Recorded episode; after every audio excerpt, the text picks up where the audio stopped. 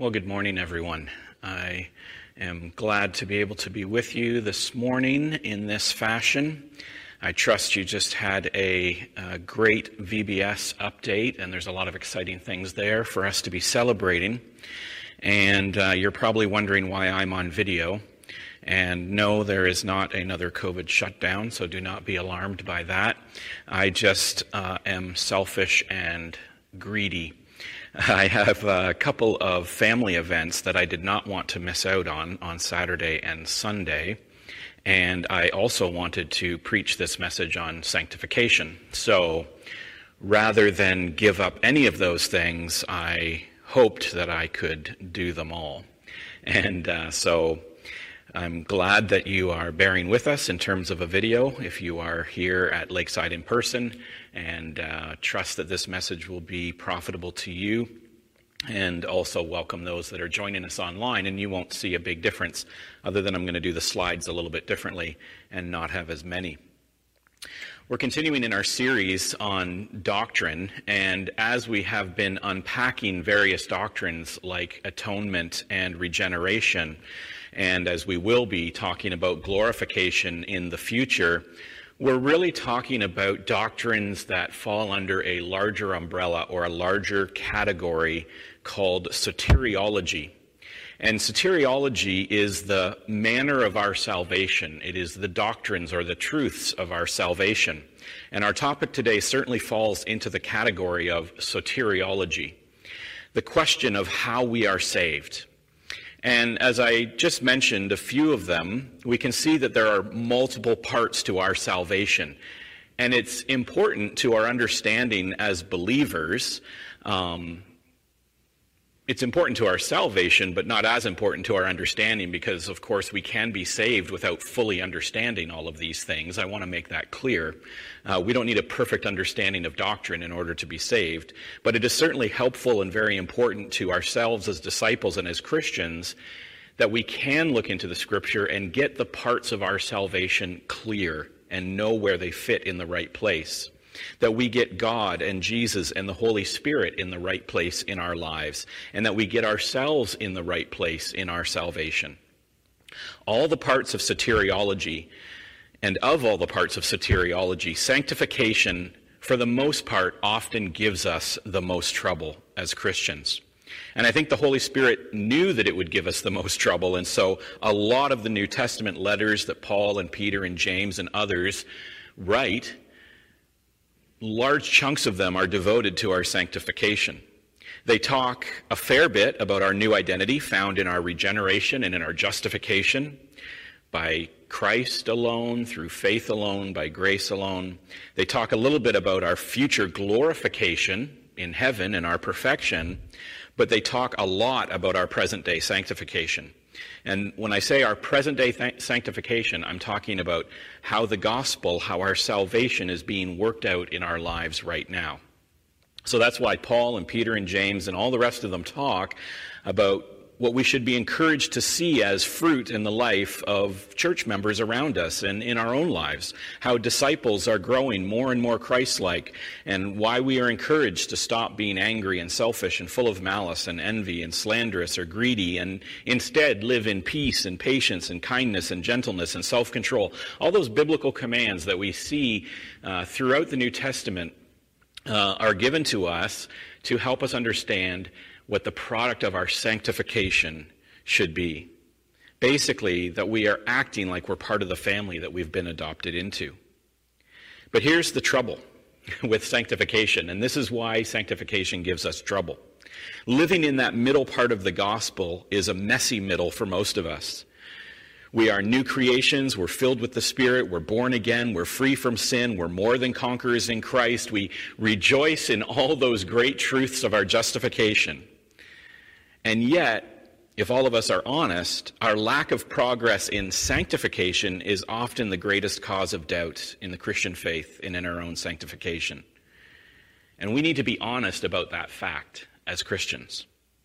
Every Christian wrestles with their lack of sanctification and the question that it raises.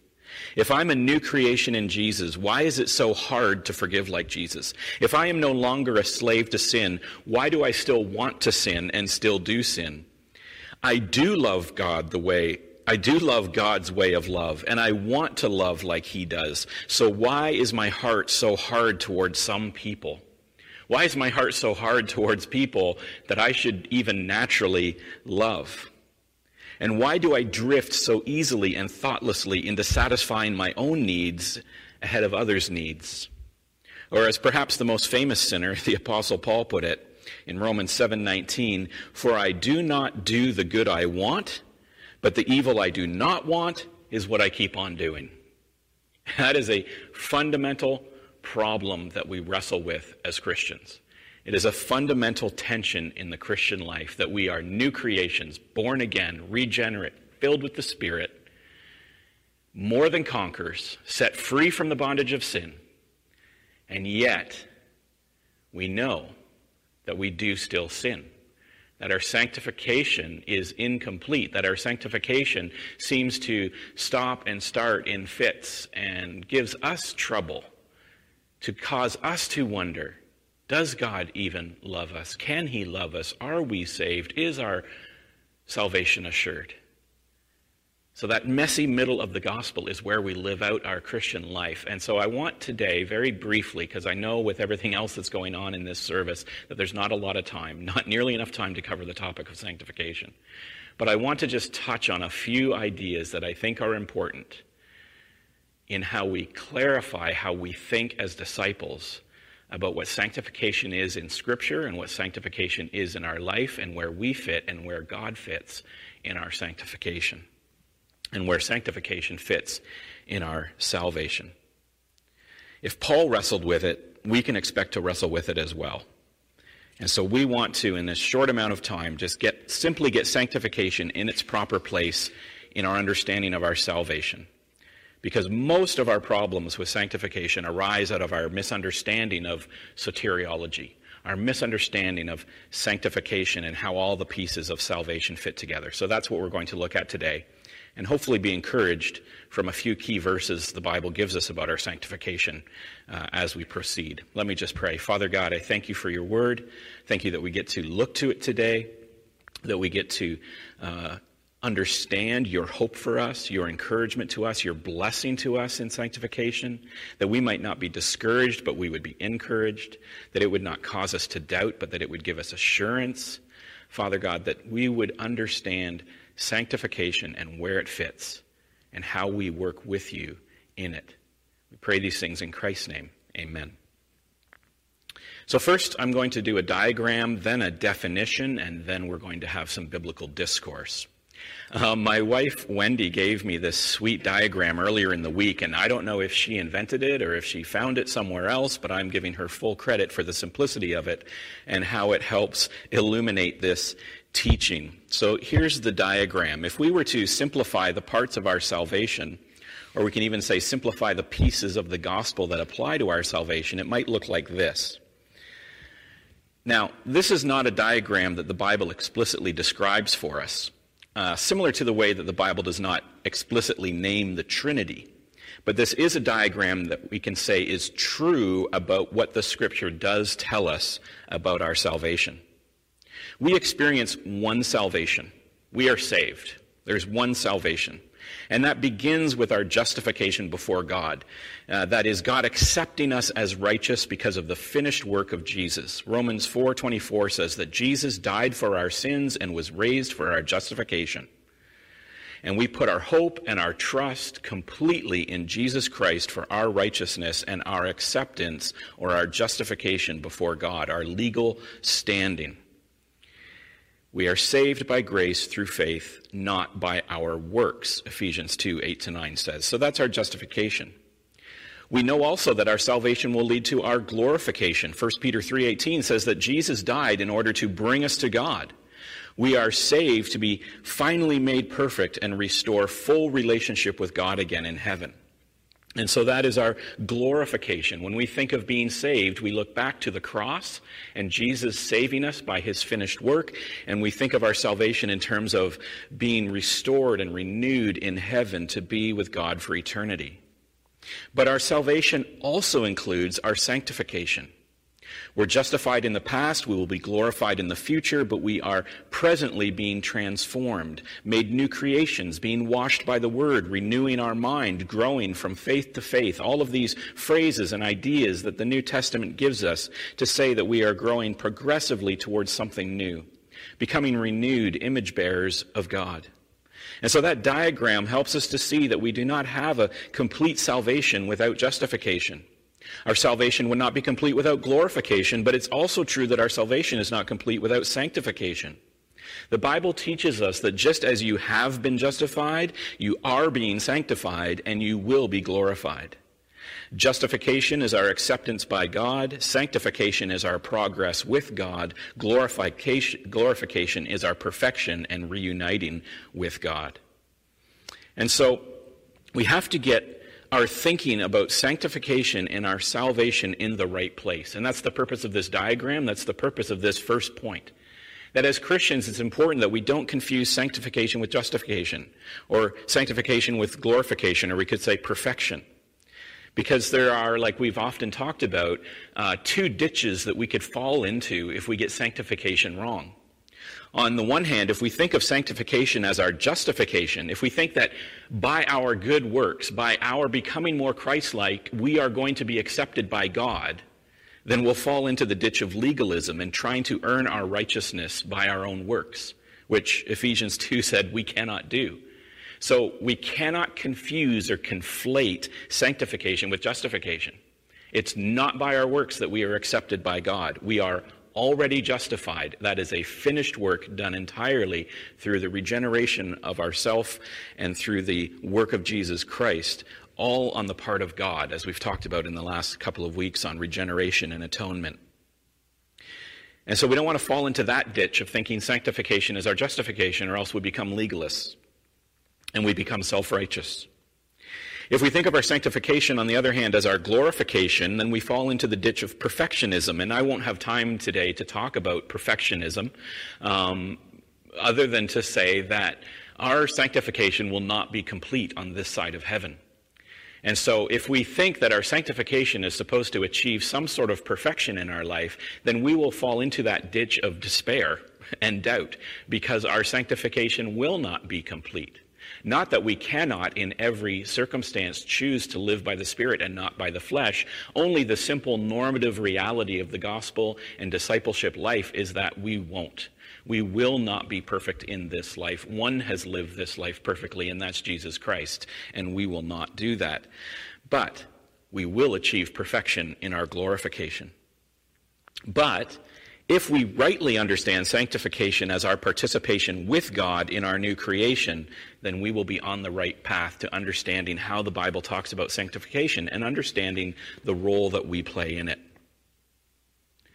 But as the diagram suggests, there is no such thing as an unsuccessful regeneration. There's no such creature as a justified Christian that experiences no sanctification or no growth. Growth may be slow and small for some period, maybe for long periods, but you will, if you have been justified, experience growth. And you will, if you have been justified and you see evidence of your growth, will achieve glorification in heaven. But those periods of slow growing and of almost no growing they do and they should purposefully, purposefully cause us to lean into the truth of sanctification and yearn for the fruit that God intends for our lives. And so if your meager, shall I say, sanctification periods in your life cause you to be concerned for your um, spiritual growth, that's actually a good thing. We are given consciences to examine ourselves. We are told that we should expect to bear fruit unto righteousness. We are told that we should grow in the fruit of the Spirit. We are told that we should walk in a manner worthy of the gospel. And we're told those things and given evidence of those things in our life for our assurance and to spur us on in this life to continue to grow. That's the diagram. Now, a definition, just very simply what is sanctification and what are we going to be talking about in the verses that follow. Wayne Grudem, in his systematic theology, summarizes sanctification perhaps the most simply uh, of all the ones that I could choose from. Wayne says sanctification is a progressive work of God and man that makes us more and more free from sin and like Christ in our actual lives. That's the reality of the Christian life, of discipleship of following Jesus while we remain on earth, to grow, to be increasingly set free from sin, and to become increasingly like Christ, to be renewing our lost image bearing, as we talked about in the first couple of messages on God and man. Now, some biblical discourse to just survey where these truths about sanctification come from and how we participate in it. First of all, we understand that our sanctification begins at regeneration or at justification. That point in time when God, in His agency, causes us to be born again and we get new spiritual life. And that new spiritual life allows us to see the beauty of Jesus and to put our hope and our trust in Him and in the promises of God, who we are now able to see and who we can respond to. And so we are justified. We are made right with God. We have legal standing and we are counted righteous. And I'm not going to go into that because we talked about all of that in the last several messages. But we understand that our sanctification begins with regeneration. That is what allows us to begin to grow. And then it grows throughout our life. Romans 16b says, For just as you once yielded yourself to increasing sin, basically now yield yourself to increasing sanctification. That's my paraphrase. Paul says it a little more uh, complex than that. But if you look at Romans 16, uh, you'll see that he's saying, you used to sin and you used to continually increase in your sin. And now, in the same way as you used to increase in your sin, I want you to yield to righteousness and increase in your sanctification. And so there is this idea that we are to move forward in our growth in becoming like Christ. We see that it is also uniquely our work so this is something that every disciple does together, but is also unique to us. One of the key verses, probably one of the top two verses, and we're going to look at the other one in, in 1 Thessalonians 5 in a minute, but one of the top two verses that speak directly to sanctification is Philippians 2 12 to 13. And so I'm just going to read Philippians 2:12 to 13 and unpack a few of the ideas that we can learn about sanctification now that we have it in the right place between justification and glorification. Paul is talking about our sanctification. Not how we're saved, not how we're made perfect, but how we grow in our Christ likeness. Philippians 2:12 to 13 says this. Therefore, my beloved, as you have always obeyed, so now not only as in my presence, but much more so in my absence, work out your own salvation with fear and trembling. For it is God who works in you, both to will and to work for his good pleasure. Now, there's a lot of really cool things in this verse that I want to touch on. The first thing is Paul basically saying, therefore, and that's the diagram. That's putting it in the right context. Philippians 2 very quickly is talking about, it opens up with that great hymn in verses 1 to 11 about having the mind of Christ and like Christ, humbling ourselves and making ourselves more like Christ. And so the whole theme of Philippians 2 is, again, not our justification or glorification, but our becoming Christ-like, our sanctification. And so because that is the theme, Paul says, therefore. So the context here is our sanctification. So he says, therefore, work out your own salvation. Well, there's our participation in it. In our last message on regeneration, we found great assurance in the fact that our justification or our acceptance by God was not dependent on our human ability or our human agency, because if it was dependent on us, we would fail. But after that sermon, I inevitably got the questions you could imagine that I would get. Where is human agency? Where is our free will? Where is our part in our salvation? Well, here it is in our sanctification. And I am glad that the part that God gave us in our salvation is not the part that our acceptance is dependent on. But that's not to say we don't participate in it. It's not to say that it's not important. We do participate actively with God in our sanctification. There's work for us to do, Paul says. Work out your own salvation. Strive, he says in other verses. Uh, yearn after, he says in other parts of his letters. And so there's work for us to do in this part of the gospel, this part of our salvation. So, what does it mean to work out your own salvation then? Does it mean do a bunch of work so that you're saved? No. We already said the context here is not justification. The New Testament's already made clear that we're not saved by works. Rather, in this text, Paul is saying we have a salvation of our own that we now have, and we need to work it out in our lives. In other words, the salvation is your own, the salvation is present. Now, work it out. And he says it's your own salvation. Um, sometimes when I think about working out our own salvation, it can be helpful to use a, a metaphor or an analogy like a math equation. So you can imagine a math equation on the board, and there's you know a whole bunch of variables and operands, and you know the equal sign and a question mark, and you know the answer is there. It's in the form of this equation. It's already determined, and the equation's been given to you to work out. And so I sort of think of our, my salvation that way that I am working out this equation that God has already given me, and it's already established, and the answer is known. I'm simply discovering it as I work it out. And that can be a helpful understanding of what Paul means by working out our own salvation. But the other part of our own salvation that I just want to touch on briefly as well is that Paul is talking about this corporately in this letter to many Christians. He's encouraging each of them to be personally involved in their own sanctification. In other words, other people can't work out your salvation for you. Uh, your mom and dad can't sanctify you. Um, you know, I can't sanctify you. The elders are not sanctifying you. This part of your salvation is really up to you. You participate with others in it, and we are certainly encouraged to do this communally. And the common means of grace that, that God gives us are the church and fellowship and the word and all of these things, all of these blessings of being a family of God are the common means of grace that God gives us to work out our salvation. But ultimately, we must work out our salvation. We must work out our sanctification on our own. Now, you might think, well, what does that mean? What does that look like in my life personally? Well, that's exactly what I want to touch on by reflecting back on Luke uh, chapter 3. In, in Luke chapter 3, John the Baptist is basically introducing the new covenant, the new kingdom reality that is coming with Jesus. And he's talking about the people to repent. And he says in Luke 3 8, he says, bear fruits in keeping with repentance.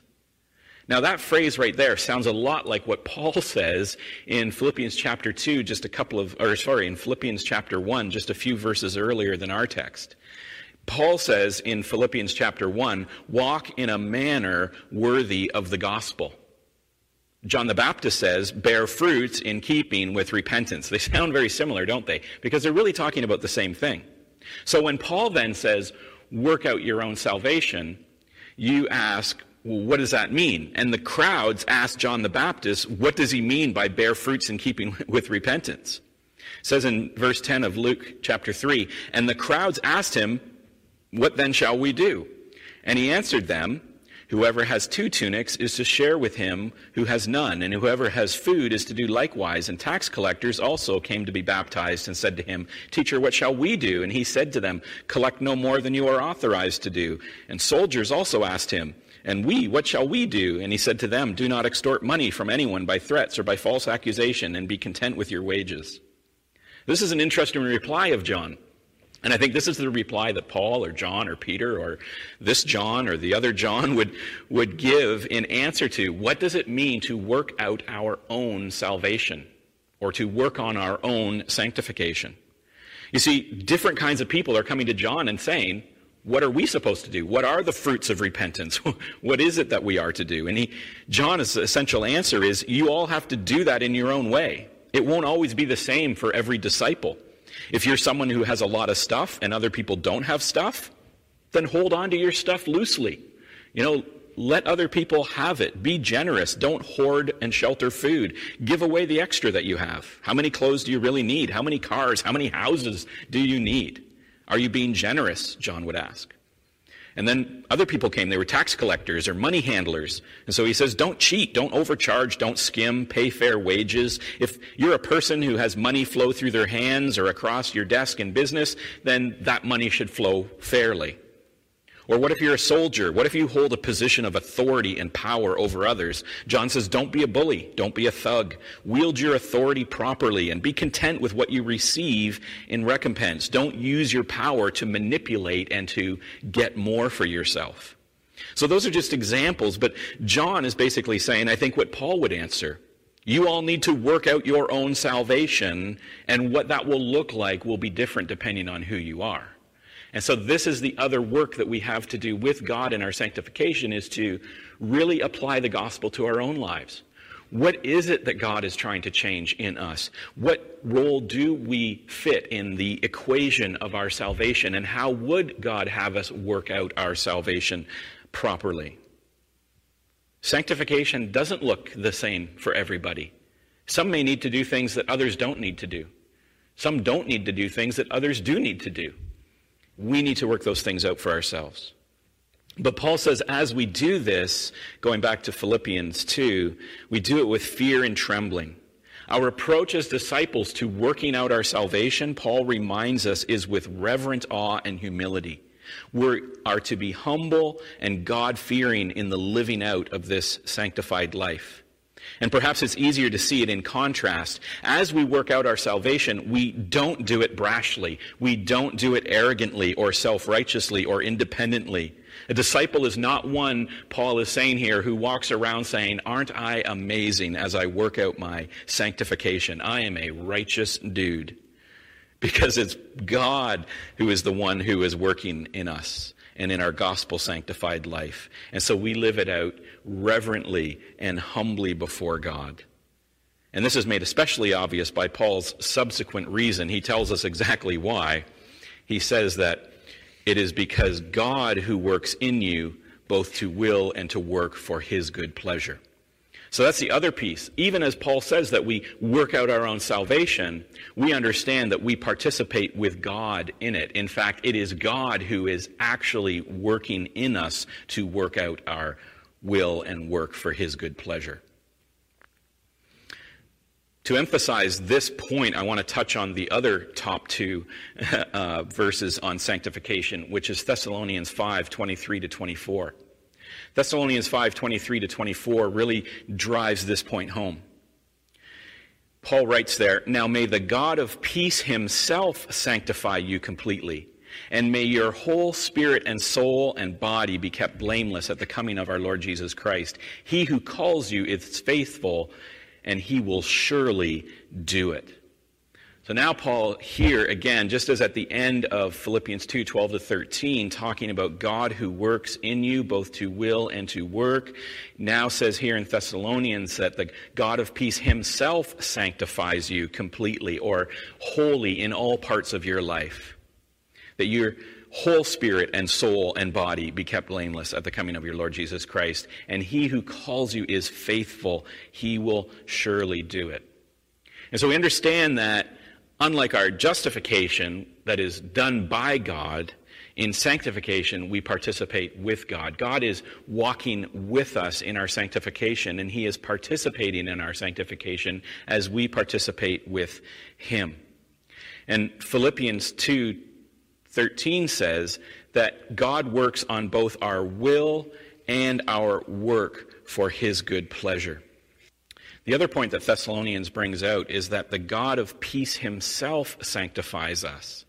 One of the things I just want to draw out of there very quickly, and I need to start to wrap this up because I know it's a busy service, but is that the God who is sanctifying us is the God of peace.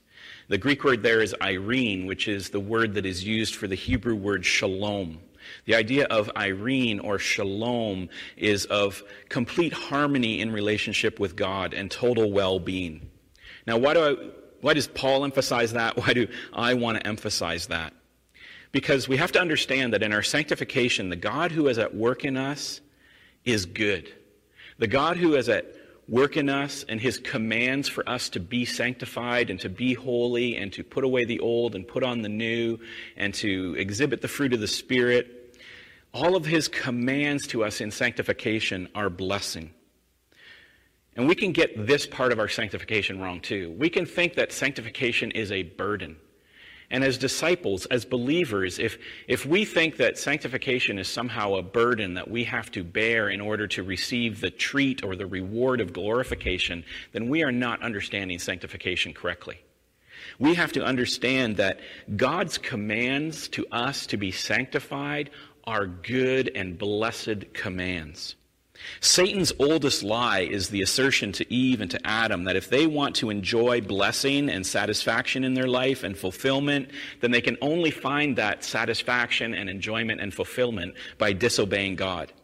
Satan argued with Adam and Eve that freedom and blessedness would only be found in rebellion. But Adam and Eve soon discovered the bitter truth of that, that, that in fact, by rebelling against God, they were giving up on blessing. Sin does not bring freedom and blessing, but it brings bondage and curse. And so we have to understand this about our sanctification as disciples too. Sanctification is not at all a burden that we bear, something that we give up, or something that we do grudgingly. It is in fact blessing. God's commands are blessing. You think about the commands that he gave Adam and, Eve. Adam and Eve were given the commands to rule over everything on the earth and be fruitful and multiply. That was their big command. Have authority over everything and make lots of babies. Those commands are blessings. Those are not things you do in order to be blessed. Those commands are blessings in themselves. We look at the New Covenant, we look at the New Testament. What are God's commands in sanctification? Oh, you should stop fighting with other, each other. Stop lying to each other. Stop being malicious. Stop being envious. Stop hating. I've got another command for you. You should be patient and kind and generous and loving and support one another and bear one another's burdens and care for each other and consider others more higher than yourselves. Now, what disciple is going to say, Oh, those horrible commands that God gave me just so that I can get to heaven? No, the commands are the blessing. We don't need blessing for obeying the command because the command is blessing. It is blessed to be sanctified. It is blessed to follow the way of God in love and kindness and encouragement.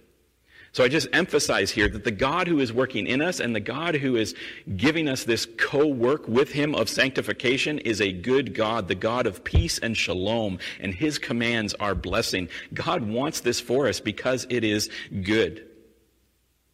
And then finally, we see here in the end of Philippians 2 2:13, he says that he does this will and this work for us for his good pleasure.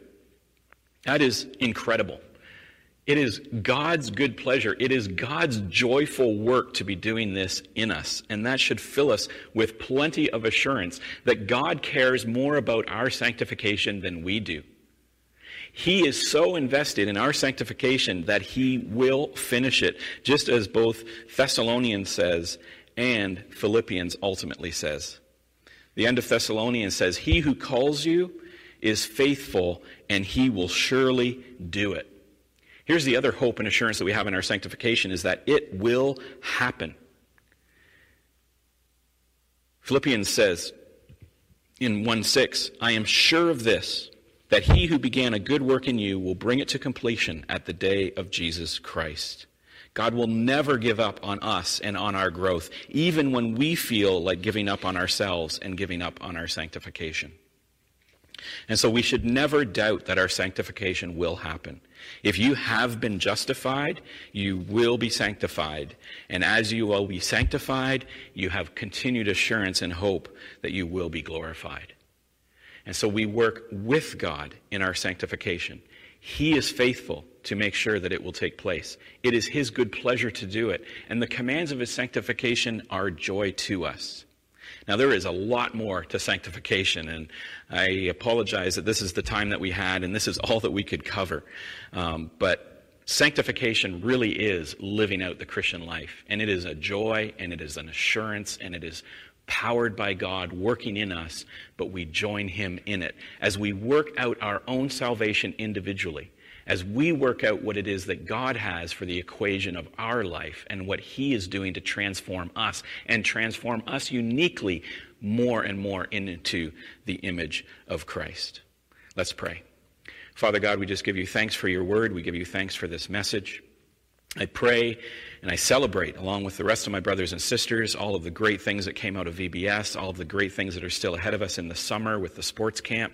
Father, I just pray blessing on us as we go, that we would not allow sanctification to fall into the wrong place of our salvation. And it would not cause us doubt. It would not cause us discouragement. We would be encouraged that we see fruit and growth and that where we don't see fruit and growth, where we, we do wonder, you know, what is God doing and where is our sanctification coming, that that would cause us to lean back again into God and His will for us. Because He is faithful to complete it, and it is His joy to sanctify us. Father, we pray these things in Christ's name. Amen.